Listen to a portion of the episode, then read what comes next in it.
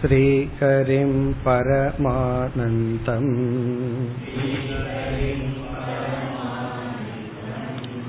उपदेष्टारमीश्वरम्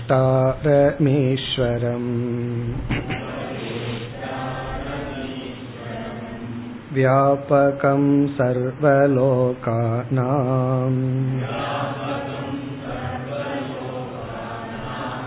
कारणं तं नमाम्यहम्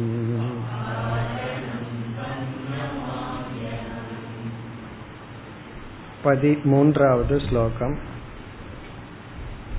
नाहं भूतगणो देहः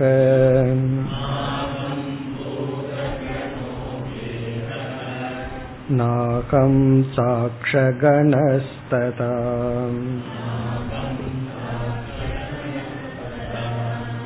एतद्विलक्षण कश्चित्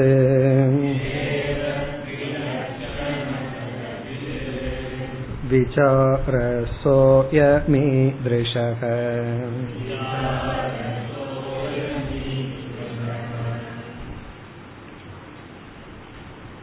எப்படிப்பட்ட தகுதிகளை நாம் அடைய வேண்டும் என்று கூறி அந்த தகுதிகளை அடைந்ததற்கு பிறகு விசாரம் என்ற சாதனையை மேற்கொள்ள வேண்டும் என்று சங்கரர் கூறினார் தகுதியை நம்முடைய மனம் அடைந்தாலேயே மனதில் ஒரு அமைதி நிறைவு வரும். அத்துடன் நின்றுவிடக் கூடாது. அதற்கு அடுத்த சாதனையான ஆத்ம விசாரத்திற்கு வர வேண்டும் என்று கூறினார். ஞானத்தை அடைவதற்கு நான் விசாரத்தை தவிர வேறு ஏதாவது செய்யலாமா? என்றால் எப்படி இருள் என்ற ஒன்றை நீக்க வெளிச்சம் லைட் என்ற ஒன்றை தவிர வேறு மார்க்கம் இல்லையோ அதுபோல அறிவு என்று ஒன்றை அடைய வேண்டும் என்றால் அதற்குரிய கருவியை பயன்படுத்தித்தான் ஆக வேண்டும். அந்தந்த அறிவுக்குரிய கருவியை பயன்படுத்தித்தான் அறிவை அடைய முடியும். இங்கு ஆத்ம ஞானத்தை அடைய வேண்டுமென்றால் அதற்குரிய பிரமாண வியாபாரம் அதற்குரிய கருவி அந்த விசாரத்தை மேற்கொள்ள வேண்டும் என்று கூறினார். இனி அடுத்த கேள்வி எப்படி விசாரம் செய்தல்? எதை ஆராய்ச்சி செய்தல்? எப்படி விசாரம் செய்தல்? அந்த முறையை இவர் நமக்கு சுருக்கமாக காட்டுகின்றார். பனிரெண்டாவது ஸ்லோகத்திலிருந்து பதினாறாவது ஸ்லோகம் வரை அந்த கருத்து என்று பார்த்தோம். இப்ப பனிரெண்டாவது ஸ்லோகத்தில் நமக்கு சொல்லிக் கொடுக்கின்றார். எப்படி விசாரம் செய்ய வேண்டும்? விசாரம் செய்கின்ற பிரகாரத்தை சொல்லி காட்டுகின்றார். கக அகம். முதல் விசாரம் நான் யார் என்ற விசாரம். கக அகம். அதாவது குருவிடம் சென்று அவரிடம் நாம் கேட்க வேண்டிய கேள்வி கக அகம். நான் யார் என்று அவரிடம் சென்று கேட்க வேண்டும். பிறகு இரண்டாவது கதம் இதம் ஜாதம். இதம் என்றால் நாம் பார்த்து அனுபவிக்கின்ற இந்த உலகம். கதம் ஜாதம் எப்படி தோன்றியது? இப்ப முதல் கேள்வி வந்து ஜீவனுடைய விஷயமான கேள்வி. ஜீவ விஷய பிரஷ்னக. ஒரு ஜீவ தத்துவம் என்ன? இரண்டாவது ஜெகத் விஷயம். இந்த உலகத்தினுடைய தன்மை என்ன? மூன்றாவது கக அஸ்ய கர்த்தா. கர்த்தா என்றால் செய்பவன். இந்த உலகத்தைக்கு காரணம் அல்லது நிமித்தமாக இருப்பது யார்? பிறகு நான்காவது உபாதானம் கிம் அஸ்தி இக. இந்த அனைத்திற்கும் ஆதாரமாக உண்மையாக என்ன உள்ளது? இங்க உபாதானம்னா அதிஷ்டானம் ஆதாரம். நம்ம பார்க்கின்ற அனைத்துக்கும் ஆதாரமாக என்ன உள்ளது? இப்படி இங்கு நான்கு கேள்விகள் கேட்கப்படுகிறது. நான் யார்? இந்த உலகம் எப்படி வந்தது? இந்த உலகத்தை இவ்விதம் உருவாக்கியவர் யார்? நம்ம பார்த்து அனுபவிக்கின்ற இந்த உலகம் இப்படி இருப்பதற்கு யார் கர்த்தா? யார் காரணம்? பிறகு இவைகளுக்கெல்லாம் ஆதாரம் அடிப்படை தத்துவம் என்ன? இப்படி கேட்கின்ற கேள்வி இதுதான் விசாரத்தினுடைய முறை. சக அயம் விசாரக என்று சொன்னார். இனி நம்ம வந்து பதில் பார்க்க ஆரம்பித்தோம். சென்ற வகுப்புல வந்து முதல் கேள்விக்கான பதிலை ஆரம்பித்தோம். பதிமூன்றாவது ஸ்லோகத்துல கக அகம் என்ற கேள்விக்கான பதில். உண்மையில் இந்த கேள்விக்கு முழுமையான பதில் இங்கு வரவில்லை. இதை விஸ்தாரமாக விளக்கப் போகிறார் பிறகு. இப்ப இந்த ஸ்லோகங்கள்ல பார்த்தோம் அப்படின்னா இப்படி கேள்வி கேட்கணும் இப்படிப்பட்ட பதிலை நாம் அடைய வேண்டும் அப்படிங்கிற ஒரு சாம்பிள் இப்ப ஏதாவது நம்ம கடையில வாங்க போனோம்னா முதல்ல நம்ம என்ன கேட்போம்? சாம்பிள் கேட்போம். அதே போல பெரிய விசாரத்திற்கு இது ஒரு சாம்பிள் இந்த மாதிரி விசாரத்தை கேள்வியை கேட்டு இந்த மாதிரி பதிலை நாம் இறுதியில் அடைய வேண்டும். அதுல நான் யார் அப்படிங்கிற கேள்வி. ரொம்ப பேர்த்துக்கு நான் யாருன்னு எனக்கு தெரியாதா அப்படின்னு சொல்லுவார்கள். நான் யாருன்னு தான் எனக்கு தெரியுது அப்படின்னா உனக்கு தெரியுது ஆனா தவறா தெரிந்துள்ளது. அந்த தெரியுறது அப்படிங்கறது வந்து நான் யாருங்கிற கேள்விக்கு நமக்கு வந்து பயோடேட்டான்னு அந்த காலத்துல சொல்லுவோம். இப்ப நேம் எல்லாம் மாறி போச்சு ரெஷ்யூம்னு சொல்கிறார்கள். ஏதோ ஒண்ணு. அதாவது நான் யாருங்கிற கேள்விக்கு ஒரு பெரிய லிஸ்டே இருக்கு. அதெல்லாம் அந்த ஒவ்வொரு கேள்விக்கு பதில் பார்த்தோம் அப்படிங்க நான்கிறதுக்கு வரல.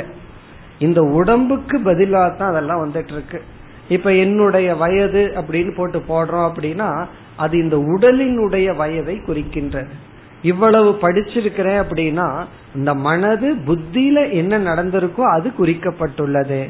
நான் யார் அப்படிங்கிற கேள்வி வந்து அது ஒரு கேள்விக்குறியாவே இருந்து கொண்டு உள்ளது அதனால இங்க பதில் எப்படி ஆரம்பிக்கப்படுகிறதுனா முதல்ல நான் யார் அல்ல. எதை நான் நினைச்சிட்டு இருந்தானோ அதை எடுத்து இதெல்லாம் நான்கிற சொல்லுக்கு அர்த்தம் கிடையாது. இது பெரிய வேடிக்கை என்னன்னா நம்ம அதிகமா ஒரு நாள்ல பயன்படுத்துற வார்த்தை வந்து நான்கிறது தான் நம்ம எரியாம அப்படியே கவுண்ட் பண்ணி பார்த்தோம்னா இந்த நான் நான்கிற வார்த்தை தான் அதிகமா பயன்படுத்துவோம். ஆனா அர்த்தமே அதுக்கு நமக்கு தெரியாமல். அர்த்தமே தெரியாம அதிகமா பயன்படுத்துற வார்த்தை நான். அந்த நான் நான் சொல்றமே அந்த நான்கிறதுக்குள்ள எதெல்லாம் அடங்காது? அதை கூறுகின்றார் நாகம் பூத கணோ தேகக. அகம் நான் ந தேகக. இந்த உடல் நான் அல்ல. நம்ம பார்த்து அனுபவிக்கிற இந்த ஸ்தூல உடல் நான் அல்ல. காரணம் என்ன?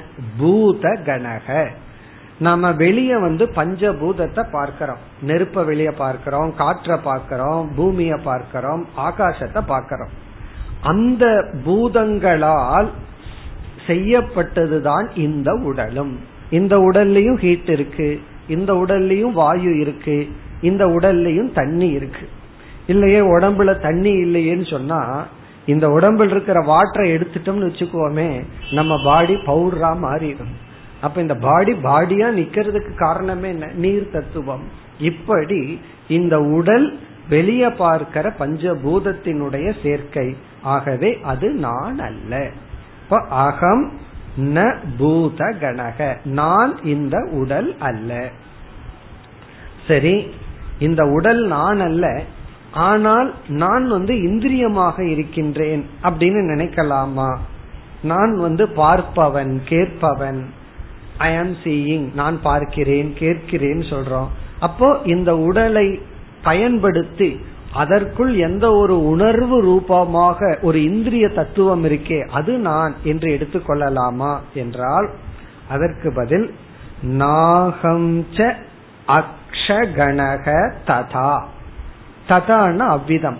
எவ்விதம் நான் இந்த உடல் அல்லவோ அவ்விதம் அக்ஷகணக கணக என்றால் குரூப் சேர்க்கை. அக்ஷம் என்றால் புலன்கள் இந்திரியம். அக்ஷகணக என்றால் இந்திரிய கூட்டங்கள். ந அதுவும் நான் அல்ல. நான் கண்ணல்ல நான் காதல்ல. அதாவது பார்க்கும் சக்தி நான் அல்ல கேட்கும் சக்தி நான் அல்ல. இவைகளெல்லாம் என்னிடம் உள்ளதே தவிர நான் இவைகள் அல்ல. இப்ப இந்திரிய கூட்டங்கள் நான் அல்ல.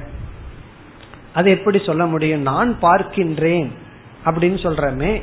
பிறகு நான் எப்படி பார்ப்பவன் அல்ல என்றால் நான் பார்க்கின்றேன் பார்ப்பவன் தான் நான் சொன்னா இனியொரு நான் உள்ள இருக்கான். அவன் என்ன சொல்றான்? இந்த நேரத்துல நான் பார்க்காதவன் இந்த நேரத்துல நான் பார்ப்பவன் சொல்லி பார்க்காதவனையும் பார்ப்பவனையும் பார்க்கின்ற ஒரு உணர்வு தத்துவம் நமக்குள் இருக்கின்றது. ஆகவே இந்திரிய கூட்டங்கள் நான் அல்ல. இது ஒரு ஆங்கிள் சொல்லலாம். இனி ஒரு ஆங்கிள் சொல்லணும்னா இந்திரியங்களும் கூட பஞ்ச சூக்ம பூதங்களால் ஆனது ஸ்தூல பூதத்தில் ஆன இந்த உடல் நான் அல்ல என்றால் சூக்ம பூதத்தினாலான இந்திரியமும் நான் அல்ல. அதுக்கெல்லாம் சாஸ்திரம் தான் பிரமாணம்.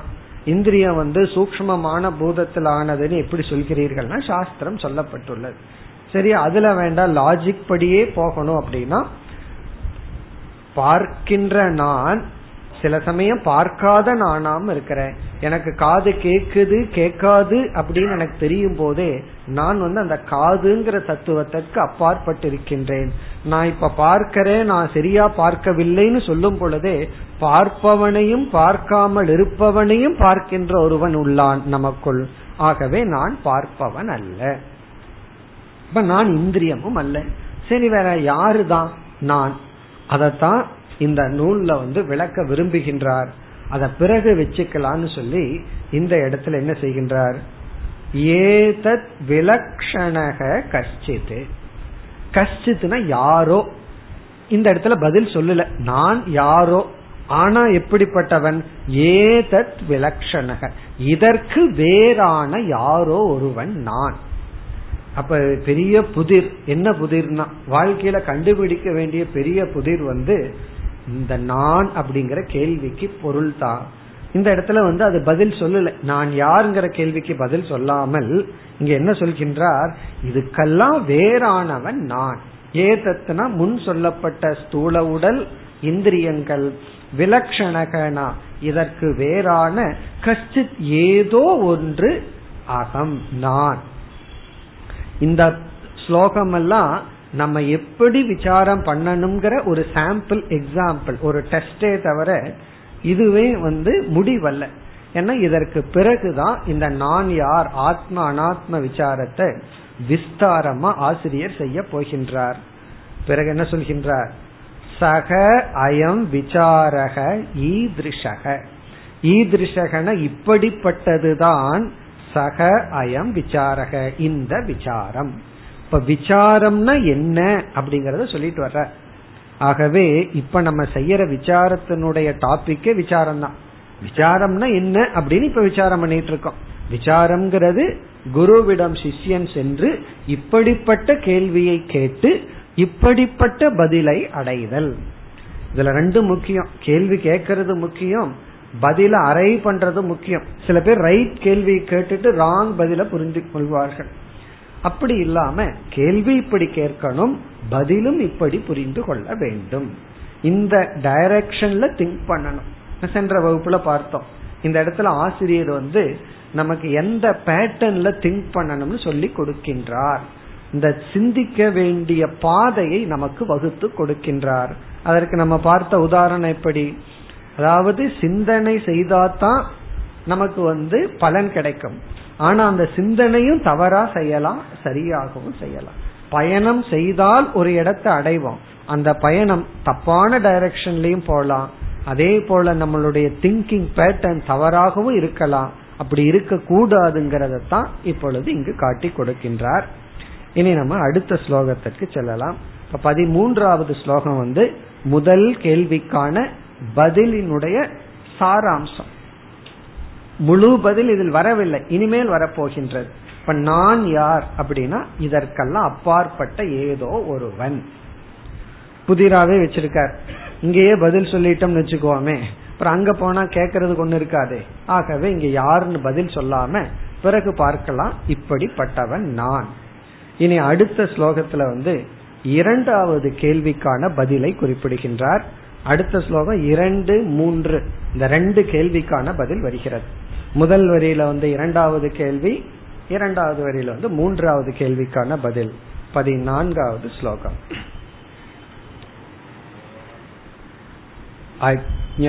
अज्ञानप्रभवं सर्वम्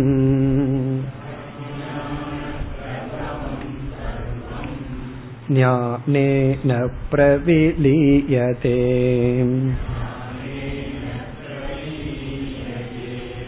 सङ्कल्पो विविधः कर्ता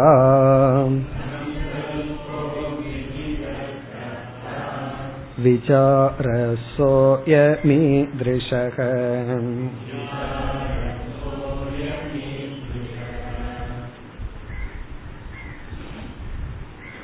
இந்த ஸ்லோகத்தின் முதல் வரியில் இரண்டாவது கேள்விக்கான பதில் இரண்டாவது கேள்வி என்ன இந்த உலகம் எப்படி தோன்றியது? கதம் இதம் ஜாதம். இந்த உலகம் எதிலிருந்து தோன்றியது? இந்த உலகத்தை பார்க்கிறோம். இந்த உலகத்துக்கு என்ன மெட்டீரியல் அது எதிலிருந்து வந்தது? பானைகளை எல்லாம் பார்க்கிறோம். கோல்டு கலர்ல அழகா பெயிண்ட் பண்ணி வச்சிருக்கு. ஒரு கேள்வி கேட்கிறோம். இதெல்லாம் எதுல செய்யப்பட்டது? இது வந்து உலோகத்துல செய்யப்பட்டதா? களிமண்ல செய்யப்பட்டதான்னு நம்ம கேட்கறது போல இந்த உலகத்தினுடைய மெட்டீரியல் என்ன? எதிலிருந்து இந்த உலகம் வந்தது? அதற்கான பதில் முதல் வரியில் உள்ளது. இரண்டாவது வரியில் வந்து இந்த உலகம் எதிலிருந்தோ வந்திருக்கு. அது பார்த்துருவோம். அதுக்கு பதில் பார்த்ததுக்கு அப்புறம் சரி இது இப்படி இருப்பதற்கு என்ன காரணம்? இந்த மாதிரி நம்ம இப்ப அனுபவிச்சுட்டு இருக்கிற மாதிரி இந்த உலகம் இருக்கிறதுக்கு என்ன காரணம்? அதுவும் வருகின்றது. அது இரண்டாவது வரியில் இனி நம்ம வந்து முதல் வரிக்கு செல்வோம். இரண்டாவது கேள்விக்கான பதில். இந்த உலகம் எதிலிருந்து வந்தது? இந்த கேள்வியினுடைய பதிலின் அடிப்படையில தான் தத்துவங்களுக்குள்ளேயே கருத்து வேறுபாடு மாற்றங்கள் உள்ளது. எல்லா பிலாசபியும் இந்த கேள்வியினுடைய பதில்ல மாறுபடுகிறது. ஒருவர் எல்லாம் ஆராய்ச்சி பண்ணி வந்து என்ன பதில் சொல்கிறார்கள்? அணு அப்படின்னு சொல்கிறார்கள். அணுவிலிருந்து வந்தது. தர்க்க மதத்தை சார்ந்தவர்கள் எல்லாம் அப்படி பதில் சொல்கிறார்கள். அணுதான். சாங்கிய மதம் சாங்கிய பிலாசபின்னு ஒண்ணு இருக்கு. அவர்களிடம் இந்த கேள்வியை கேட்டா அவர்களுடைய பதில் வந்து பிரகிருதி அப்படின்னு சொல்வார்கள். பிரகிருத்தின்னு ஒரு தத்துவம். அதிலிருந்து தான் இது வந்துச்சு. ரொம்ப சிந்திக்கிறவங்கிட்ட போய் கேட்டா என்ன சொல்லுவோம் தெரியுமா? எப்படியோ வந்துச்சு அப்படிமா சில பேர் வந்து தெரியல அப்படின்னா சான்ஸ் சொல்றது. இந்த சான்ஸ்ங்கிற வார்த்தையை நம்ம ஏன் எப்ப யூஸ் பண்ணுவோம்னா இக்னோரன்ஸ் தெரியாத பொழுது. அது அப்படி அல்லது இயற்கைன்னு ஒரு வார்த்தையை பயன்படு அது இயற்கை அப்படியே வந்தது. அங்க இயற்கை அப்படின்னா அங்க எனக்கு பதில் பேச தெரியல அப்படின்னு அர்த்தம். அது அப்படியே வந்தது. அப்படின்னு சொல்றதுக்கு என்ன போய் சிந்திக்கிறதுக்கு இருக்கு? அப்படி சில பிலாசபர்ஸ் வந்து ஒவ்வொரு காரணத்தை சொல்லுவார்கள். இதிலிருந்து வந்தது இதிலிருந்து வந்தது நம்ம அத்வைதத்துல வேதாந்தத்துல என்ன சொல்ல போறோம்? இத கேட்ட உடனே ரொம்ப பேர்த்தினால ஜீர்ணிக்க முடியாது. எப்படி இதிலிருந்து வர முடியும்? அதனாலதான் அது கடினமா இருக்கு புரிந்து கொள்வதற்கு. இப்ப என்ன வார்த்தையை பயன்படுத்தி உள்ளார்னு பார்ப்போம். அஜான பிரபவம் சர்வம். சர்வம். நம்ம பார்க்கிற அனைத்துமே பிரபவம் தோன்றி உள்ளது. எதிலிருந்து? என்ன வார்த்தை பயன்படுத்துறார்? அஜானம் அஜானத்திலிருந்து தான் இவைகளெல்லாம் தோன்றியதாம். நம்ம பார்த்து அனுபவிக்கிற இந்த உலகம் இருக்கே அது எதிலிருந்து தோன்றியது? அஜான பிரபவம். அஜானம்னா நமக்கு தெரியும் ஞானத்துக்கு ஆப்போசிட் அஜானம் அறியாமை. அறியாமையிலிருந்து தான் இது தோன்றியது. இவ்வளவு பெரிய உலகம் அறியாமையிலிருந்தா தோன்றியது அப்படின்னா நமக்கு ஹெல்ப்புக்கு யார் வருவா? நம்ம பாம்பு தான் வரணும். பாம்பு வந்து தான் நமக்கு ஹெல்ப் பண்ணணும். ஒரு பெரிய கயிறு இருக்கு. இவன் அதை வந்து பாம்புன்னு நினைச்சிட்டான் மாலை நேரத்துல. இப்ப நம்ம அவன் இடத்துல ஒரு கேள்வியை கேட்கிறோம். இந்த பாம்பு இருக்கே அதனுடைய பிரபவம். பிரபவம்னு என்ன? அதனுடைய உற்பத்தி எங்கிருந்து வந்தது? அப்படின்னு கேக்குறோம் அவன் சொல்லுவான் எங்காவது இருந்து மலையில இருந்து வந்திருக்குன்னு சொல்லுவான். அவன் ஞானம் வந்ததுக்கு அப்புறம் என்ன பதில் சொல்லுவான்? இது வந்து பாம்பல்ல கயிறுதான்னு புரிஞ்சிட்டதுக்கு அப்புறம் நீ ஒரு பாம்ப பார்த்தையே அதனுடைய தோற்றம் எதிலிருந்து வந்ததுன்னா அவன் இந்த பதில தான் சொல்லுவான். அஜான பிரபவம். என்னுடைய அறியாமையிலிருந்து தான் அந்த பாம்பே உற்பத்தி ஆச்சு ஏன்னா பக்கத்தில் இருக்கிறவன் கண்ணு கொஞ்சம் நல்லா இருந்து நல்லா பார்த்திருக்கான் அவனுக்கு அங்க பாம்பு தோன்றல. இப்ப எனக்கு மட்டும் அப்படி தோன்றி உள்ளதுங்கும் பொழுது அது என்னுடைய அறியாமையிலிருந்து பிறந்தது பாம்பு. அதே போல இந்த உலகம் வந்து சமஷ்டி அஜானத்திலிருந்து வந்தது. இது என்னுடைய அறியாமையிலிருந்து மட்டும் வரல நம்ம எல்லாருடைய அறியாமை ஒட்டு மொத்தமா போட்டு அதிலிருந்து வந்ததுதான் இந்த உலகம். இங்க அஜான பிரபவம் அப்படின்னு சொன்னா இங்க அஜானம்ங்கிற சொல்லுக்கு மாயா என்பது பொருள். மாயை மாயையிலிருந்து தோன்றியது. இதுதான் புரிஞ்ச மாதிரி இருக்கு. உடனே சில பேர் அந்த மாயை தான் கொஞ்சம் விளக்குங்களேன்னு சொல்லி வருவார்கள். அதனால இந்த வேதாந்திகளுக்கு வந்து இந்த ஒரு வார்த்தை இருக்கு. பெரிய சேஃப்கார்டு என்ன தெரியுமோ? அனிர்வச்ச நீயம். அப்படியே விளக்கிட்டே போறது ஒரு ஸ்டேஜில் போய் விளக்க முடியாதுன்னு சொல்லி விளக்கி விடுவது அப்படி இந்த மாயைன்னு ஒன்று இருக்கு. அதுக்கு இனி ஒரு பெயர் அஜானம் இப்ப அஜானத்திலிருந்து தோன்றியது இந்த உலகம். அப்படின்னு சொன்னா இந்த உலகம் வந்து உண்மையானது அல்ல. நமக்கு ஏதோ உலகம் மாதிரி தெரிஞ்சிட்டு இருக்கு. அதை நம்ம இல்லைன்னு சொல்லல. இந்த பாம்பு இருக்கே. உண்மையான பாம்பும் கூட கொஞ்சம் ஷேடு இல்லாம இருக்கும். அதாவது கொஞ்சம் ஷைனிங்கா இருக்காது. ஆனா நம்ம பாக்குற பாம்பு இருக்கே அது நல்ல ஷைனிங்கா இருக்கும். காரணம் நம்மள படைச்சிருக்கோம். டல்லான பாம்பையா படைப்போம். நல்ல ஷைனிங்கான பாம்பை தானே படைப்போம். அப்படி இந்த உலகம் இவ்வளவு ஷைனிங்கா இருக்கே ஒண்ணுமே இல்லையேன்னு சொல்கிறீர்களேனா அது வந்து மாயையிலிருந்து தோன்றியது. அஜான பிரபவம். இப்ப இந்த அஜானத்தை தான் மாயா அப்படின்னு சொல்றோம். அந்த மாயையிலிருந்து தோன்றியது இந்த உலகம். இப்ப இந்த உலகத்துக்கு மெட்டீரியல் என்ன அப்படின்னா மாயை. அந்த மாயை யாருகிட்ட இருக்குன்னா தான் நம்ம இறைவனை கொண்டு வருவோம் ஈஸ்வரன். ஈஸ்வரன் வந்து அந்த மாயையை தன்னுடைய கையில வச்சுட்டு இந்த உலகத்தை தோற்றி வைத்தார். பிறகு இந்த அஜானத்துக்கு இனி ஒரு சிறிய விளக்கம் கொடுக்கின்றார். அடுத்த சொல்லல ஞானேன பிரதிலீயதே அதாவது சில சமயங்கள்ல லைஃப்ல பார்த்தோம் அப்படின்னா காரணத்தை கண்டுபிடிக்க முடியாது. அவசியம் கிடையாது. நமக்கு ப்ராப்ளம் சால்வ் ஆகணும். இப்ப டாக்டர் கிட்ட போறோம் ஏதோ ஒரு நோய் ரொம்ப நாளா இருக்கு. சில பேர் போய் ஏன் வந்தது எப்படி வந்ததுன்னு கேட்டுட்டு இருப்பாங்க. டாக்டர் வந்து நீ அஞ்சு வருஷம் உனக்கு அதெல்லாம் எக்ஸ்பிளைன் பண்ண முடியாது. அதுக்கு தான் நான் அஞ்சு வருஷம் படிச்சிருக்கேன். நீ இந்த மாத்திரையை சாப்பிட்டு சரியா போகும்னா இப்ப அவர்கிட்ட போய் ஏன் வந்தது எப்படி வந்ததுன்னு கேள்வி கேட்க கூடாது எப்படி போகும் அதுதான் அவர்கிட்ட கேட்கணும். உங்களால போக்க முடியுமா? அதுதான் நமக்கு முக்கியமே தவிர எப்படி வந்தது ஏன் வந்துச்சு எனக்கு மட்டும் ஏன் வந்துச்சு அப்படின்னா அது காத்துனால வந்ததுன்னா வீட்டுல இருக்கிறவங்க எல்லாம் அதே காற்றை நம்ம வந்து பாக்குறோம் தண்ணினால வந்ததுன்னா அதே தண்ணி தானே நாங்க எல்லாம் குடிக்கிறோம் எனக்கு மட்டும் ஏன் வந்துச்சுன்னா அது அர்த்தமற்ற கேள்வி. எப்படி நீக்குதல்? அதத்தான் இங்க சொல்றார். ஞானேன பிரவிலியதே. இந்த அஜானம் எங்கிருந்து வந்தது? எப்படி வந்ததுன்னு நம்ம விளக்கிட்டு இருக்க முடியாது. இந்த மாயைய கடவுள் எங்கிருந்து பிடிச்சார்? அதெல்லாம் நமக்கு தெரியாது. அப்படி ஏன் பிடிச்சார்னா அவர்கிட்ட தான் போய் கேட்கணும். ஆனா அதை எப்படி நீக்குதல்? இந்த மாயையிலிருந்து எப்படி தப்பி வருதல்? அதற்கான உபாயத்தை குறிப்பிடுகின்றார். ஞானேன பிரவிலியதே. ஞானத்தினால் இந்த அஜானத்தை மாயையை நாம் கடந்து செல்ல முடியும். பிரவிலியதே அப்படின்னா அப்படியே ஒடுக்கி விட முடியும். நம்ம மாயை அப்படிங்கிற ஒரு பந்தத்துல இருந்தோம் அப்படின்னா அறியாமைங்கிற ஒரு பந்தத்தில் இருந்தோம் அப்படின்னா அது ஞானத்தினால் நீக்கப்படும். அதனாலதான் ஞானத்திற்காக விசாரம். இங்க எப்படிப்பட்ட அஜானம் ஞானத்தினால் நீக்கப்படுகின்ற தன்மையை உடைய அஜானத்தினால் மாயையினால் தோன்றியது. நம்ம பார்த்த அதே எக்ஸாம்பிள் தான். நம்ம வந்து அறியாமையினால கயிற்ற பாம்பா பாத்துறோம் அந்த பாம்பை விரட்டுவதற்கு அந்த இடத்திலிருந்து பாம்பை விரட்டுவதற்கு ஒரே ஒரு உபாயம் தான் இருக்கு. என்ன உபாயம்னா ஒரு பெரிய குச்சி எடுத்துட்டு வந்து விரட்ட முடியுமோ? ஒரே ஒரு உபாயம் ஞானம். ஞானத்தினாலதான் அந்த பாம்பு வந்து லயத்தை அடையும். லயம் அடையும்னா என்ன? இல்லாம போகும். இப்ப அறிவுனாலதான் அந்த பாம்பு போகும். காரணம் அது அறியாமையினால உற்பத்தி ஆயிருந்துச்சுன்னா அறிவுனாலதான் நீக்க முடியும். எந்த ப்ராப்ளமுமே அறியாமையில வந்துச்சுன்னா அதுக்கு சொல்யூஷன் வந்து அறிவு தான் இவ்விதம் இந்த உலகமே அறியாமையினால் வந்தது.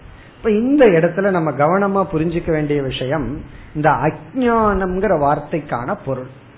பொதுவா அறியாமைங்கிற வார்த்தையை நம்ம எப்படி தெரிஞ்சு வச்சிருக்கோம்? ஏதாவது ஒரு சப்ஜெக்ட் இந்த உலகத்துல இருந்ததுன்னா அது எனக்கு தெரியாது. இப்ப சைனீஸ் லாங்குவேஜ் தெரியுமான்னு கேட்டா தெரியாதுன்னு சொல்லுவோம். இப்ப அறியாமை அப்படிங்கறது மனதுல உள்ள ஒரு குவாலிட்டியா புரிஞ்சு வச்சிருக்கோம். இந்த இடத்துல அப்படி பொருள் அல்ல. அறியாமை அப்படிங்கிறது ஒரு மாயாங்கிற தத்துவம். அதிலிருந்து இது தோன்றியது இந்த உலகம். இதுதான் அத்வைத பிலாசபிக்கு ஆதாரம். இந்த உலகம் வந்து இறைவனுக்கு நிகரா பரபிரம்மத்துக்கு நிகரா ஒரு பொருள் இருந்து தோன்றியது அப்படின்னா இப்ப அதுவும் இருக்கும் இதுவும் இருக்கும். பிறகு என்ன ஆயிரும்? அந்த இறைவன் முழுமை அடைய மாட்டார். பிரம்மன் வந்து பூர்ணமாகாது. காரணம் என்ன? அதற்கு நிகரா இனி ஒன்னு இருந்து விடுமே. இந்த உலகம் பொய்யா இருந்தாதான் அந்த பிரம்மன் வந்து பூர்ணமாக இருக்கும். அப்படி அறியாமையில் தோன்றியது இந்த உலகம். இவ்வளவுதான் இங்க. இனிமேல் விளக்கம் எல்லாம் நம்ம வந்து இந்த நூல்லையோ வேற நூல்லையோ பார்க்கணும். இது ஒரு எக்ஸாம்பிள் அதனால இங்கே அதிக விசாரத்திற்கு நம்ம போக வேண்டாம். இனி இரண்டாவது வரிக்கு வருவோம். மூன்றாவது கேள்விக்கான பதில். மூன்றாவது கேள்வி வந்து என்ன? அஸ்ய கர்த்தா கக இந்த உலகத்தை தோற்றி வைத்தவர் அல்லது இந்த உலகம் இப்படி இருக்கிறதுக்கு யார் காரணம்? இந்த இடத்துல நம்ம பல ஆங்கிள் பதில் சொல்லலாம். ஒன்னு சிம்பிளா இறைவன் சொல்லிடலாம். இறைவன் தான் காரணம் இப்படி இருக்கிறது. எல்லாம் இப்படி இருக்கிறதுக்கு என்ன காரணம்னா இறைவன் தான் சொல்லலாம். இங்க ஆசிரியர் வந்து வேற ஒரு ஆங்கிள் பதில் சொல்றார். அது என்னன்னு இப்பொழுது பார்ப்போம். அது சுருக்கமா பார்ப்போம். அதாவது ஒரு சூழ்நிலை வந்து நம்மை உருவாக்குகின்றது பிறகு நம்ம என்ன பண்றோம்? ஒரு சூழ்நிலையினால் உருவாக்கப்பட்ட நாம் ஒரு சூழ்நிலையை உருவாக்குகின்றோம். ஒரு சூழ்நிலை நம்மை உருவாக்குது பிறகு நாம தான் ஒரு சூழ்நிலையை உருவாக்குகின்றோம். அப்படி இந்த உலகம் இப்படி இருப்பதற்கு காரணம் யார் அப்படின்னா இங்க பதில் வந்து நம்ம தான். இப்போ ஒருத்தர் வீட்டுக்கு போறோம். அவங்க வீடு அப்படி இருக்கிறதுக்கு யார் காரணம்னா யார சொல்லுவோம்? அவங்க தான் காரணம். எந்தெந்த பொருள் எப்படி இருக்கு சுத்தமா இருக்கா அசுத்தமா இருக்கா அதெல்லாம் எப்படியோ இருக்கு. ஒருத்தர் வீட்டுக்கு போனோம் அப்படின்னா அது எப்படி இருக்கு அதுக்கு என்ன காரணம் அப்படின்னா அது அவர்கள் தான் அவர்கள்னா வீட்டில் வசிப்பவர்கள் தான் காரணம். ஏன்னா அவங்க முடிவு பண்றதுதான். எதை எங்க வைக்கணும்? காலையில படிச்ச பேப்பரை எங்க வைக்கணும்? எந்த எங்க வைக்கணுமோ எங்க எரியணுமோ? அதெல்லாம் யாரும் முடிவு பண்றது. எடுத்த இடத்துல வைக்கிறதா? எங்கெங்காவது எரிஞ்சு வைக்கிறதா? ஒருவர் வந்து சுத்தமா இருக்கிறாங்களா இல்லையா அப்படிங்கறத எங்க எப்படி கண்டுபிடிக்கலாம் தெரியுமா? ஃப்ரண்ட் ரூம்ல அல்ல. மேல போய் திறந்து பார்க்கணும். உள்ள எப்படி வச்சிருக்காங்கன்னு சொல்லு. அப்படி அல்லது சிங்க பார்க்கணும். தெரிஞ்சு போயிடும் அல்லது வாஷ் பேஷனை அங்க வசிப்பவர்களுடைய கையில. நீங்க என்ன சொல்றார்? இந்த உலகம் எப்படி இருக்குங்கிறது வாழ்கின்ற நம்முடைய கையில். ஜீவராசிகளான நம்முடைய கையிலையா நம்ம நாடு இப்ப எப்படி இருக்குன்னா வாழ்ற நம்ம எப்படி வச்சிருக்கிறோமோ அப்படி இருக்கு அவ்வளவுதான். வேறொரு நாடு எப்படி இருக்குன்னா அங்க வாழ்பவர்கள் அதை எப்படி வைத்துள்ளார்களோ அப்படி உள்ளது. அதை எப்படி சொல்றார்? இப்ப வந்து எந்த ஒரு செயலும் அந்த செயலுக்கு முன்னாடி என்ன இருக்கும்? சங்கல்பம். எண்ணம் நமக்கு இருக்கும். அந்த எண்ணம் தான் செயலா வெளிப்படுகின்றது. ஆகவே இந்த உலகம் எப்படி இருக்கும் அல்லது நான் எப்படி இருக்கிறேன் அப்படிங்கிறது என்னுடைய சங்கல்பத்தின் அடிப்படையில். இப்ப நான் எப்படி இருக்கின்றேங்கிறது சங்கல்பத்தினுடைய அடிப்படையில். சங்கல்பம்னா என்னுடைய எண்ண ஓட்டங்கள். என்ன ஓட்டம்னா தொடர்ச்சியான எண்ண ஓட்டம். சில சமயம் சில தப்பான சங்கல்பம் வரும். ஒருத்தனை உதைக்கலாங்கிற எண்ணம் வரும். உடனே அது போயிடும் அது தப்பு கிடையாது.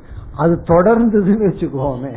அதுதான் சங்கல்பம்னு சொல்றோம். ஒரு எண்ணம் வந்து தொடர்ந்து நமக்குள்ளேயே வந்துட்டு இருந்துச்சுன்னா அது சங்கல்பம்.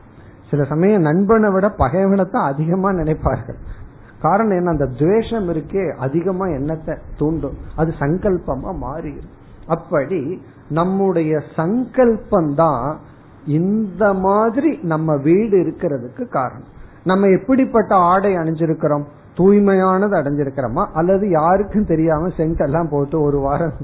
இந்த வீக்லி ஒன்ஸ் தான் சில பேர் வாஷிங் மிஷின்ல போடுற பழக்கம். அதெல்லாம் யாருன்னா? நம்ம சங்கல்பம் தான். அப்போ நம்மளுடைய டிசிஷன் நம்ம எப்படி முடிவு பண்ணியிருக்கிறோமோ அப்படித்தான் நம்முடைய உடை நம்முடைய உடல் வீடு உலகம். இப்படியே போச்சுன்னா இந்த உலகமே நம்முடைய டிசைன் நம்முடைய சங்கல்பம். அதுதான் இங்கு சொல்கின்றார் இந்த உலகம் இப்படி இருப்பதற்கு காரணம் உலகத்தில் வாழ்கின்ற ஜீவர்களாகிய நம்முடைய எண்ண ஓட்டங்கள் விதவிதமான எண்ண ஓட்டங்கள். அதை கூறுகின்றார் விவிதக சங்கல்பக கர்த்தா. அதாவது இந்த உலகம் இப்படி இருப்பதற்கு கர்த்தா காரணம் விவிதகன விதவிதமான எண்ண ஓட்டங்கள். நம்முடைய எண்ணங்கள். இப்ப நம்முடைய எண்ணங்கள் தான் காரணம். இது வந்து நம்ம வந்து புரிஞ்சுக்கிறதுக்காக சொல்றோம். இதே சாஸ்திர ரீதியா டெக்னிக்கா போகணும் அப்படின்னா நம்ம வந்து கர்மா அப்படின்னு ஒரு தத்துவத்தை அறிமுகப்படுத்துவோம். நம்முடைய கர்ம வினை. இந்த கர்ம வினை எப்படி வந்ததுன்னா சங்கல்பத்திலிருந்து வந்தது.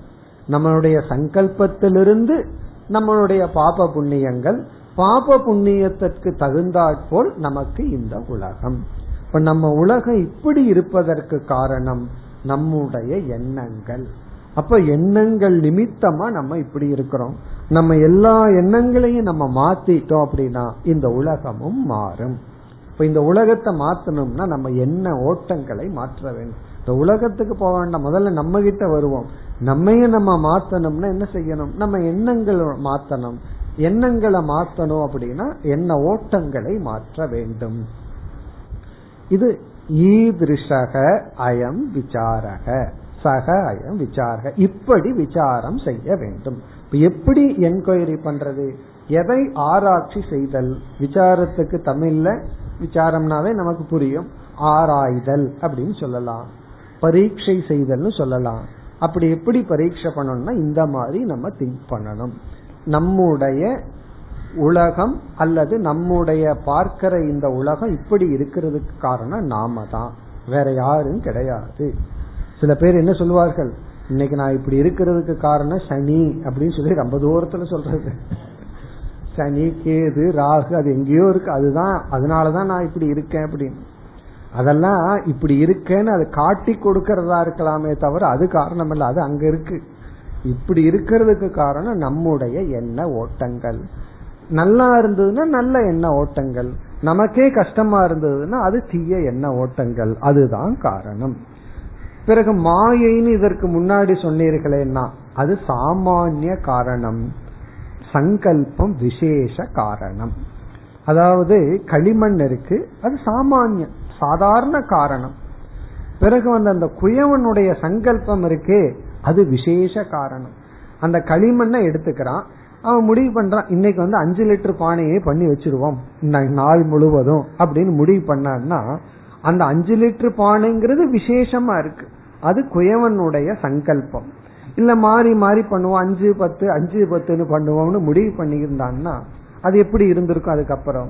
ஆனா எல்லாத்துக்கும் சாமானிய அந்த களிமண். அதே போல அஜானம் அப்படிங்கிறது சாமானிய காரணம்.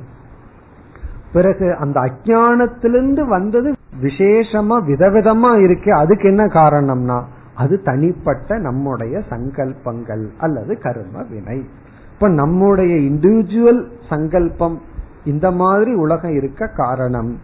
பிறகு ஈஸ்வரனுடைய மாயா சக்தி உலகத்தினுடைய உபாதானம். உலகத்துக்கு உபாதானம். அதாவது உலகத்திற்கு காரணம்.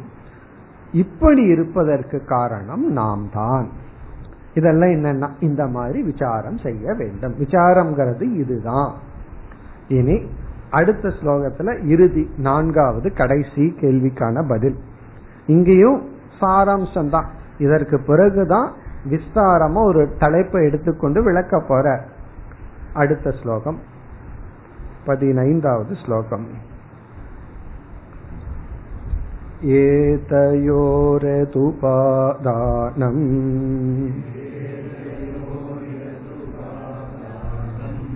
एकं सूक्ष्मं सदव्ययम्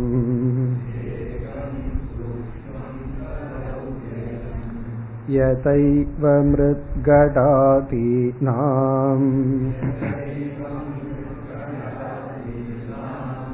विचारसोऽयमीदृशः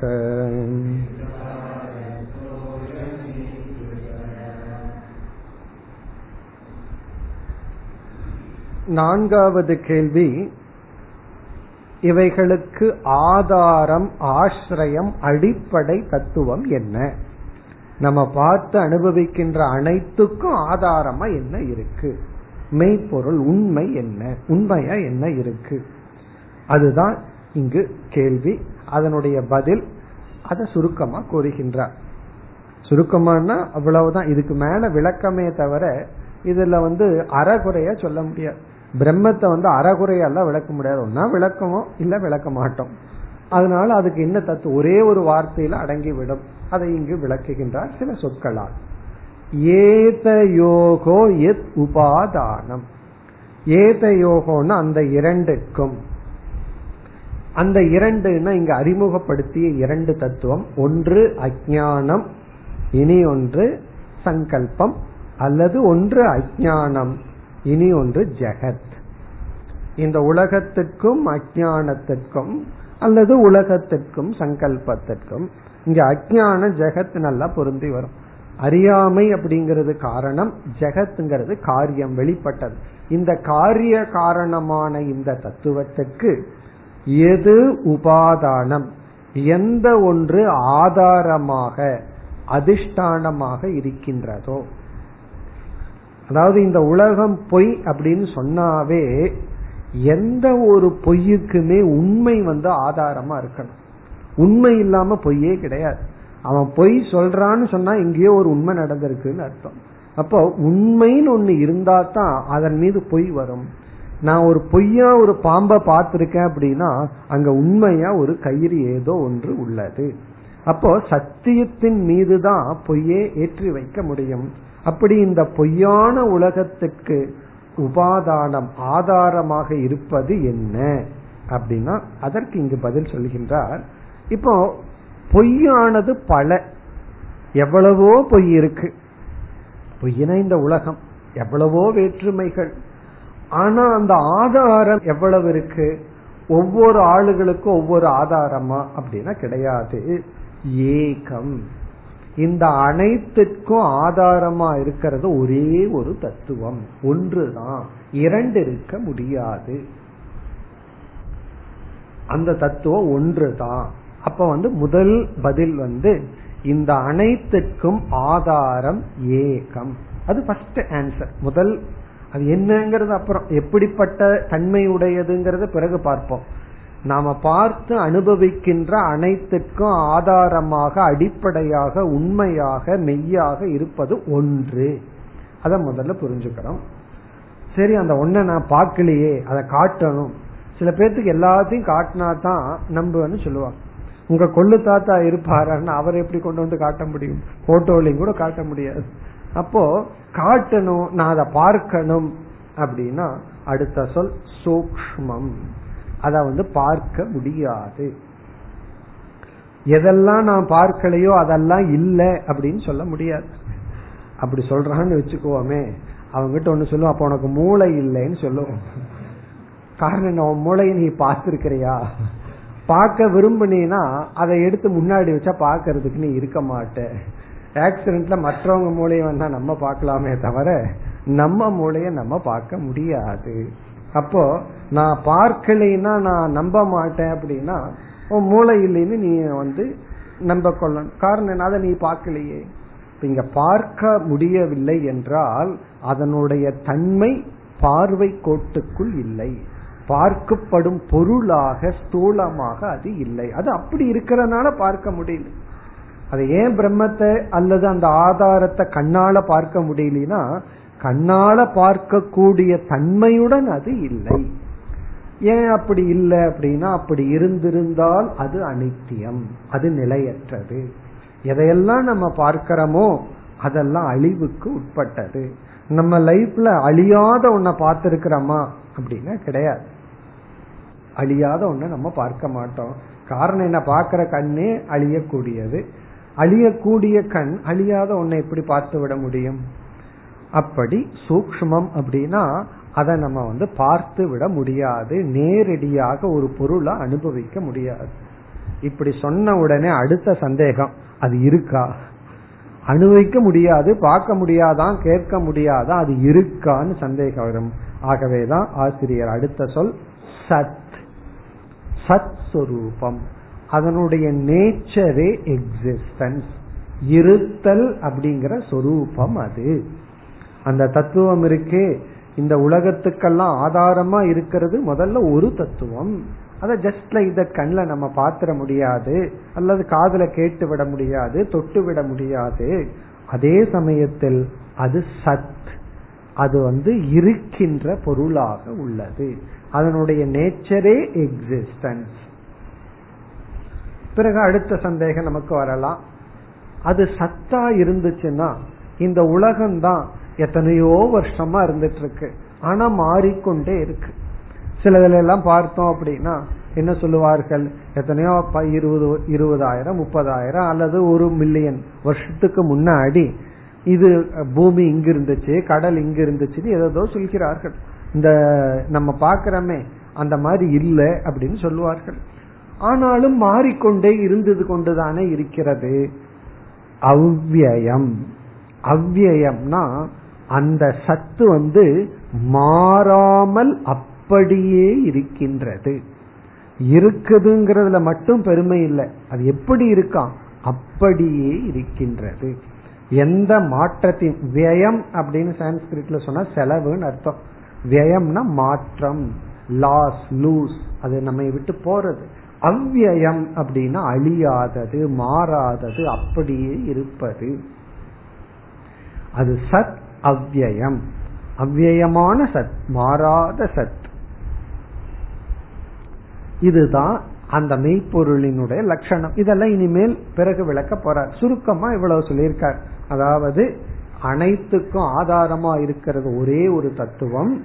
அது வந்து பார்த்து அனுபவிக்க கூடிய பொருள் அல்ல. பிறகு அது வந்து இருத்தல்ங்கிற தன்மை உடையது மாறாதது. பிறகு ஒரு விஷயம் சூக்மமா போயிட்டாவே செட்டிலா போயிட்டா ஒரு எக்ஸாம்பிள் கொடுத்தா நமக்கு புரியும். ஆகவே இரண்டாவது வரியில ஒரு உதாரணம் கொடுக்கிறார். உதாரணம் வந்து உதாரணத்தோட நிறுத்திக்கணும். சில பேர் உதாரணமே உண்மைன்னு நினைத்து விடுவார்கள். அப்படி இல்லாம ஒரு எக்ஸாம்பிள் கொடுக்கிறார். எப்படி? எதைவ எதைவன எவ்விதம் மிருத் கடாதீனாம் கடகன பானை ஆதினா எக்ஸெட்ரா பானை முதலியவைகளுக்கு மிருத் களிமண் போல. களிமண்ணுக்கு வந்து மிருத் என்று சொல்லப்படுகிறது. மிருத்துனா களிமண். களிமண் வந்து பானைகளுக்கு எப்படியோ அப்படி. உடனே பிரம்மம் களிமண்ணான்னு கேட்டக்கூடாது. களிமண் போல. அந்த போலங்கிறது ரொம்ப முக்கியம். அது போல. சில பேர் கான்வர்சேஷன்ல அந்த எக்ஸாம்பிள சொல்லுவோம். அதை விட்டுட்டு உண்மையிலேயே சொல்றான் அப்படின்னு கோச்சுக்குவாங்க. அந்த எக்ஸாம்பிள் உதாரணத்துக்கு சொல்லப்பட்டது. அப்படி நம்ம புரிந்து கொள்ள வேண்டும். அதாவது களிமண் வந்து சத். களிமண் வந்து இருத்தல். எப்படின்னா எவ்வளவு எப்படிப்பட்ட பானை செய்தாலும் அந்த பானைக்குள்ள களிமண் இருக்கு. சரி பானையை போட்டு உடைச்சா உடைச்சாலும் அந்த களிமண் வந்து இருக்கு. அப்ப பானை தான் வருது போகுது. பானைக்கு ஒரு தோற்றம் உண்டு. பானைக்கு ஒரு அழிவு உண்டு. ஆனா களிமண் வந்து பானையினுடைய ஆங்கிள் பானையினுடைய அடிப்படையில களிமண்ணுக்கு பிறப்பில்லை இறப்பில்லை. இல்லையே எங்க ஊர் சேத்திலிருந்து தான் எடுத்துட்டு வந்துச்சுன்னா அந்த இடத்துக்கு எக்ஸாம்பிள் எடுத்து போக கூடாது. களிமண் அப்படிங்கறத ஒன்னு எடுத்துட்டு அதிலிருந்து தோன்றுகின்ற பானைக்கு தோற்றம் உண்டு. அந்த பானைக்கு இறப்புண்டு பானைக்கு தான் டேட் ஆஃப் பர்த் எல்லாம் இருக்கு. அதே போல டேட் ஆஃப் டெத்தும் இருக்கு. எக்ஸ்பைரி டேட் அதுக்கு இருக்கு. ஆனா களிமண்ணுக்கு இல்லை. அது போல இந்த உலகத்துக்கு எது ஆதாரமோ அதற்கு பிறப்பு இரவு தேய்வு கிடையாது. விசாரக சக அயம் ஈதிருஷக. இப்படி திங்க் பண்றதுக்கு பேர் தான் விசாரம். இதுதான் விசாரத்தினுடைய முறை. இனி அடுத்த ஸ்லோகத்துல இந்த சுருக்கமா விசாரத்தை பத்தி பேசினாரே அதை நிறைவு செய்கின்றார் அடுத்து பதினாறாவது ஸ்லோகம் अगमे कोऽपि सूक्ष्मश्च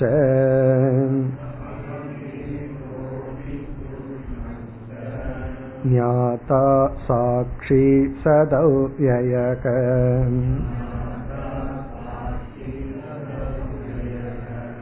तदकं नात्र सन्देहः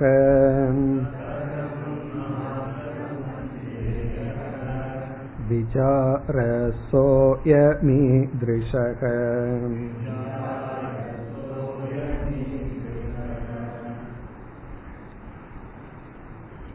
எப்படி கேள்வி கேட்க வேண்டும் அல்லது வந்து எப்படிப்பட்ட கேள்வி கேட்க வேண்டும்ங்கிறதுக்கு எக்ஸாம்பிளா நாலு கேள்வி கேட்டார் அதாவது கககம் நான் யார்? இந்த உலகம் எப்படி வந்தது. இந்த உலகம் இப்படி இருக்கிறதுக்கு யார் காரணம்? இவைகளுக்கெல்லாம் என்ன ஆதாரம்? அப்படின்னு நாலு கேள்வியை கேட்டார் இந்த மாதிரி கேள்வி கேட்டு விசாரம் பண்ணணும் அப்படின்னு சொன்னார். நம்ம சென்ற வகுப்புல பார்த்தோம். கர்மகாண்டத்துல கேட்க வேண்டிய கேள்வி வேற வேதாந்தத்துல கேட்க வேண்டிய கேள்வி வேறு. அங்க கர்மகாண்டத்துல எத்தனையோ கேள்வி எல்லாம் இருக்கும். ஆனா இங்க கேட்கிற கேள்வி வந்து இப்படிப்பட்ட கேள்வி. இதுதான் இதைத்தான் நம்ம சப்ஜெக்ட் மேட்டரா எடுத்துட்டு விசாரம் பண்றோம்னு பார்த்தோம். சென்ற ஸ்லோகத்துடன் அதுக்கெல்லாம் பதில் சொல்லிட்டார். பிறகு இந்த ஸ்லோகத்துல என்ன மீதி வச்சுள்ளார் அப்படின்னா இந்த ஜீவன் முதல் கேள்வி ஒண்ணு இருக்கே அதுல வந்து பாதியில விட்டு வச்சிருந்தார். யாரோ அப்படின்னு அங்க ஒரு புதிர் போல போட்டு வச்சிருந்தார். இந்த உடல் நாணல்ல இந்திரியம் நாணல்ல வேற யாரோ அப்படின்னு போட்டு வச்சிருந்தார். பிறகு வந்து சென்ற ஸ்லோகத்துல வந்து அந்த ஆதாரமா இருக்கிற தத்துவத்துக்கு சில இலக்கணம் சொன்னார் சில லட்சணம் சொன்னார். இப்ப இந்த ஸ்லோகத்துல என்ன பண்றார்? அந்த நான் அப்படிங்கிற சொல்லுக்கு உண்மையான அர்த்தம் எதுவோ அதுதான் இந்த உலகத்துக்கே ஆதாரம் அப்படின்னு சொல்லி ஜீவ பிரம்ம ஐக்கியம் செய்கின்றார். ஆகவே இந்த ஸ்லோகம் வந்து ஒரு மகா வாக்கிய ஸ்லோகம். மகா வாக்கியம்னா என்ன? நமக்கு தெரியும். உபனிஷத்தினுடைய மைய கருத்தை போதிக்கின்ற வாக்கியம். அந்த மைய கருத்து வந்து ஜீவனுடைய உண்மையான தன்மையும் இந்த உலகத்துக்கே ஆதாரமா இருக்கின்ற பரம்பொருளும் உண்மையில் ஒன்றுதான். இந்த உடலுக்கு எது உண்மையா இருக்கோ ஆதாரமா இருக்கோ அதுதான் இந்த உலகத்துக்கு ஆதாரமா இருக்கு. இந்த உலகத்துக்கு ஆதாரமா இருக்கிற பிரம்மன்தான் இந்த உடலுக்கும் ஆதாரமாக இருக்கின்றார். ஆகவே நாம் அடிப்படையில் பிரம்மஸ்வரூபமானவர்கள். அந்த ஜீவ பிரம்ம ஐக்கியம் இங்கு செய்யப்படுகிறது. அப்படி செஞ்சு இந்த விசாரத்தை கம்ப்ளீட் பண்ற இந்த நான்கு கேள்வி நான்கு கேள்விக்கான பதில சொல்லி இறுதியில வந்து இந்த ஜீவன் தான் பிரம்மன் அப்படின்னு சொல்ற முதல் வரியில அந்த ஜீவனுடைய லட்சணம் சொல்ற இத வந்து இதற்கு முன்னாடி சொல்ல விட்டுட்டார் பர்பஸ விட்டு வச்சிருந்தார் பின்னாடி பாத்துக்கலாம் அப்படின்னு சொல்லி. அந்த லட்சணத்தை சொல்லி பிறகு பிரம்மத்துக்கு ஏற்கனவே ஒரு லட்சணம் சொல்லியிருக்கார். பிறகு என்ன சொல்ற? ரெண்டு ஒரே லட்சணமா இருக்கு. இந்த லட்சணம்ங்கிற வார்த்தை கொஞ்சம் கவனமா கேட்கணும். இந்த தமிழ்ல வேற ஒரு அர்த்தத்துல பயன்படுத்துவாங்க. அவனோட லட்சணம் எனக்கு தெரியாதா? அப்படின்னு சொல்லி. இங்க லட்சணம்னா தன்மை நேச்சர் இயற்கை. இப்ப ஜீவனுக்கு என்ன லட்சணமோ அதே லட்சணம் தான் பிரம்மத்திற்கும் இருக்கின்றது. லட்சண ஐக்கியாத் வஸ்து ஐக்கியம். அதாவது ஒரு பொருளுக்கு ஒரு டெபனிஷன் கொடுக்கறோம். இனி ஒருவர் வந்து அதே டெபனிஷன் கொடுக்கிறாருன்னு வச்சுக்குவோமே அப்ப அவரும் அதே பொருளை தான் சொல்றார். சில பேர் வந்து ஒருத்தரையே ரெண்டு பேர் வேற வேறையா வர்ணிச்சிட்டு இருப்பாங்க. கடைசியில நீ சொல்ற ஆள் தான் நான் அப்படின்னு முடிவு செய்வார்கள். அதே போல இங்க வந்து ஆத்ம லட்சணம் என்ன? அகம் ஏகக. நானும் ஒரே ஒரு ஆள் தான் எனக்குள்ள இருக்கிற ஆள் ஒண்ணுதான். அகம் ஏகக. அகம் ஏகக அபி. இப்ப நான் வந்து ஒருத்தன் தான். பிரம்மனும் ஒண்ணுதான். நானும் ஒண்ணுதான். அப்படின்னு என்ன அர்த்தம்? இந்த உடலுக்குள் அழியாமல் இருக்கின்ற தத்துவம் ஒன்றுதான். ஏன்னா கண்ணுக்கு ஆதாரமா இருக்கிறவன் வேற காதுக்கு ஆதாரமா இருக்கிறவன் வேற அப்படி இல்லை. எல்லாத்துக்கும் ஆதாரமா இருக்கிற தத்துவம் ஒன்றுதான். அகம் ஏக்கக. ஆனா சில சமயம் எனக்குள்ளேயே போராட்டம் நடக்குதே அப்படின்னா அந்த போராட்டத்தை பாக்குற ஒரு ஆள் இருக்கானல்ல. இது இப்படி பண்ணலாமா அப்படி பண்ணலாமான்னு போராடிட்டு இருக்கிறது மனசு. அத ஒருத்தர் இருந்து பார்த்துட்டு இருக்கானே. அந்த ஒருவன். இவைகளை எல்லாம் பிரகாசப்படுத்துபவன் ஒருவன் தான் சரி அவனை நான் பார்க்க முடியுமா? சூக்மஸ்ச அந்த ஆளை பார்க்க முடியாது. அவனை நான் பார்க்க முடியாது. நம்ம முகத்தையே நம்ம பார்க்க முடியாது. நம்ம முகத்தை நம்ம பார்க்க முடியுமோ? இல்ல கண்ணாடியில பாக்கிறேன்னு அது நம்மளுடைய பிரதிபிம்பம். நம்மளுடைய முகத்தினுடைய பிரதிபிம்பத்தை தான் நம்ம பார்க்க முடியும். பகவான் எப்படி படிச்சிருக்காரு பாரு இந்த உலகத்தில் இருக்கிற எல்லா மூஞ்சியும் நான் பார்த்துடலாம். ஆனா என் மூஞ்சியத்தான் நான் பார்க்க முடியாது. அதை மற்றவங்க தான் பார்க்க முடியும். அப்படி படைச்சிருக்க. அப்படி நம்ம முகத்தையே நம்ம பார்க்க முடியாது. நம்ம முதுகையும் நம்ம பார்க்க முடியாது. நம்ம முகத்தையும் நம்ம பார்க்க முடியாது. அப்படி இருக்கும்போது இவைகளையெல்லாம் பிரகாசப்படுத்துவதை நான் எப்படி கண்ணு முன்னாடி பார்க்க முடியும்? அது பார்ப்பவன் பார்க்கப்படும் பொருள் அல்ல. ஆகவே சூக்மக அது வந்து சூக்மமா இருக்கு. பிறகு ஞாதா. ஞாதானா அந்த நான் வந்து அறிவு சொரூபமானவன் அனைத்தையும் அறிபவன். இப்போ ஒரு கேள்வி நம்ம கிட்ட கேக்குறோம். நீ வந்து ஜடமானவனா உணர்வு ரூபமானவனா நம்ம என்ன பதில் சொல்லுவோம்? நான் உணர்வு ரூபமானவன். திட்டுறதுக்கு வேணா சொல்ல நீ ஒரு ஜடம் அப்படின்னு திட்டலாம். அது வேற ஒரு அர்த்தத்துல. புரிஞ்சுக்கல அப்படிங்கிற அர்த்தத்துல. ஆனா நான் உணர்வு பூர்வமானவன்கிறதுல சந்தேகம் இல்லை. இப்ப ஞாதா அப்படின்னா நான் அறிவு சொரூபமானவன் அனைத்தையும் அறிபவன். ஆகவே அதனால சாட்சி நான் சாட்சி சொரூபமாகவும் இருப்பவன். சாட்சி அப்படின்னு சொன்னா அனைத்தையும் நான் வேடிக்கை பார்ப்பவன். நான் யாருன்னா நான் வேடிக்கை பார்ப்பவன். உண்மையிலேயே அதைத்தான் நம்ம விரும்புறோம். ஏதோ ஒன்று நடக்கணும் நம்ம வேடிக்கை பார்க்கணும். யாரோ ஒருத்தர் அழுகணும் நம்ம வேடிக்கை பார்க்கணும். அதுல ஒரு மகிழ்ச்சி இருக்குல்ல. அதனாலதானே சீரியல்ல பார்த்துட்டு அழுதுட்டு இருப்பாங்க. எங்கேயோ நடக்குது. அதே நம்ம வீட்டுல நடந்தா அந்த மாதிரி பார்த்துட்டு இருப்போமா? நம்ம ஏன் சீரியல் பார்த்து அது அழுகிற சீரியலா ஏன் பார்த்து உட்காந்துட்டு இருக்கோம்? காரணம் என்னன்னா அதுல ஒரு மகிழ்ச்சி இருக்கு. அப்போ எங்கேயோ துயரம் நடந்தாலும் அதுக்கு சாட்சியா இருந்தா அதுல ஒரு மகிழ்ச்சி இருக்கு.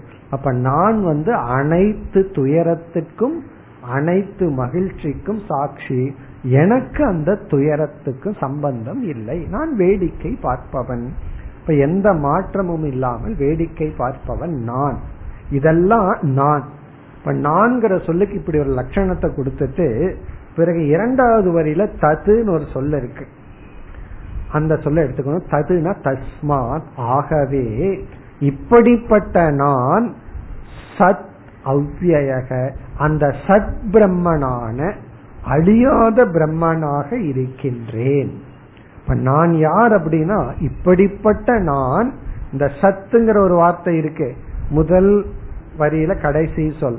அது வந்து பிரம்மத்தினுடைய லட்சணம். அந்த சத் பிரம்மன் அங்க அவ்வியம்னு சொல்லப்பட்ட அந்த அழியாத சத் பிரம்மனாக நான் இருக்கின்றேன். இது வந்து ஏதோ கேட்கறதுக்கு நல்லா இருக்கு. எழுதுறதுக்கு நல்லா இருக்கு. ஆனா நம்பிக்கை வரலையேன்னா அது வந்து சங்கரருக்கு தெரிஞ்சிருக்கு. அது வரலதான். அதனால என்ன பண்ணி வைப்போம்? அத்திர ந சந்தேக இதுல சந்தேகப்பட வேண்டாம். ஸ்ரத்த மட்டும் இப்ப இருந்தா போதும். பிறகு புரிஞ்சுக்கிட்டும் மெதுவா அப்படின்னு சொல்ற அத்திர இந்த விஷயத்துல ந சந்தேக அதாவது சிஷ்யன் வந்து தான் ஒரு பரிதாபத்திற்குரியவன் வேதனைப்பட்டு கொண்டிருப்பவன் அப்படின்னு வர்றான்.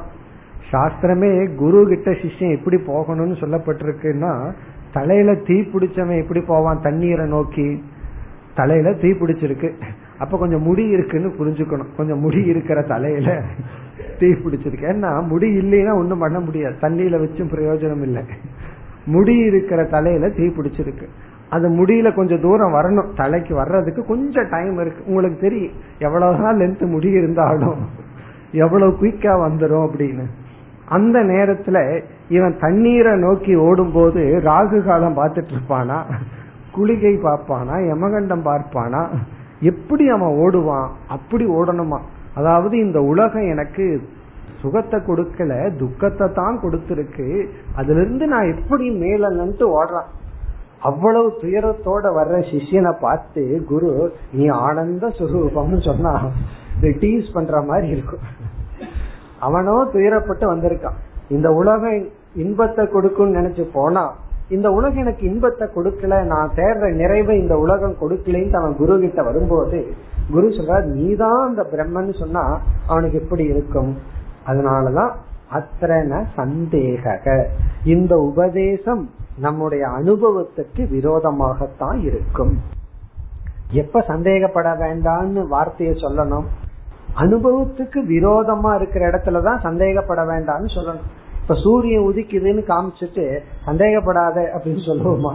இது சந்தேகத்துக்கு என்ன இருக்கு? அதான் நம்ம பாக்குறோமே அப்போ எது தெளிவா இருக்கோ அங்க போய் சந்தேகப்படாத அப்படின்னு சொல்ல வேண்டிய அவசியம் கிடையாது. எங்க வந்து அனுபவத்துக்கு விரோதமா ஒண்ணு இருக்கோ அங்கதான் இந்த எச்சரிக்கை கொடுக்கணும். சந்தேகப்படாத அப்படின்னு சொல்லி. இப்ப அத்தனை ந சந்தேக இங்க சந்தேகம் வேண்டாம். சரி சந்தேகம் வேண்டாம்னா என்ன பண்றதுன்னா இந்த வாக்கியத்துல ஸ்ரத்த வச்சு மீண்டும் விசாரத்தை மேற்கொள்ள வேண்டும். மீண்டும் கொஞ்சம் விசாரம் பண்ணா ஆமா இதுல ஏதோ உண்மை இருக்குன்னு நமக்கு புரிய ஆரம்பிக்கும். விசாரக சக அயம் ஈதிருஷக. இப்படிப்பட்டதுதான் விசாரம். இப்ப விசாரம்ங்கிறது இதுதான். இப்ப இத்துடன் அந்த தலைப்பு நிறைவு பெறுகிறது. பனிரெண்டாவது ஸ்லோகத்துல ஆரம்பிச்சார். அந்த பதினோராவது ஸ்லோகம் வரைக்கும் ஆசிரியர் என்ன செய்தார்? முதல்ல நான் என்ன பண்ண போறேன் அப்படின்னு சொன்னார். அபரோக்ஷ அனுபூதின்னு ஒரு டெக்ஸ்ட் நூல் எழுதுறேன். அந்த நூல் வந்து சத்பிகி. சத்புருஷர்களால வந்து விசாரிக்கத்தக்கது. எதற்காக இந்த நூலை எழுதுற? மோக்ஷங்கிற பலனுக்காக. முக்திக்காக இந்த நூலை எழுதுற.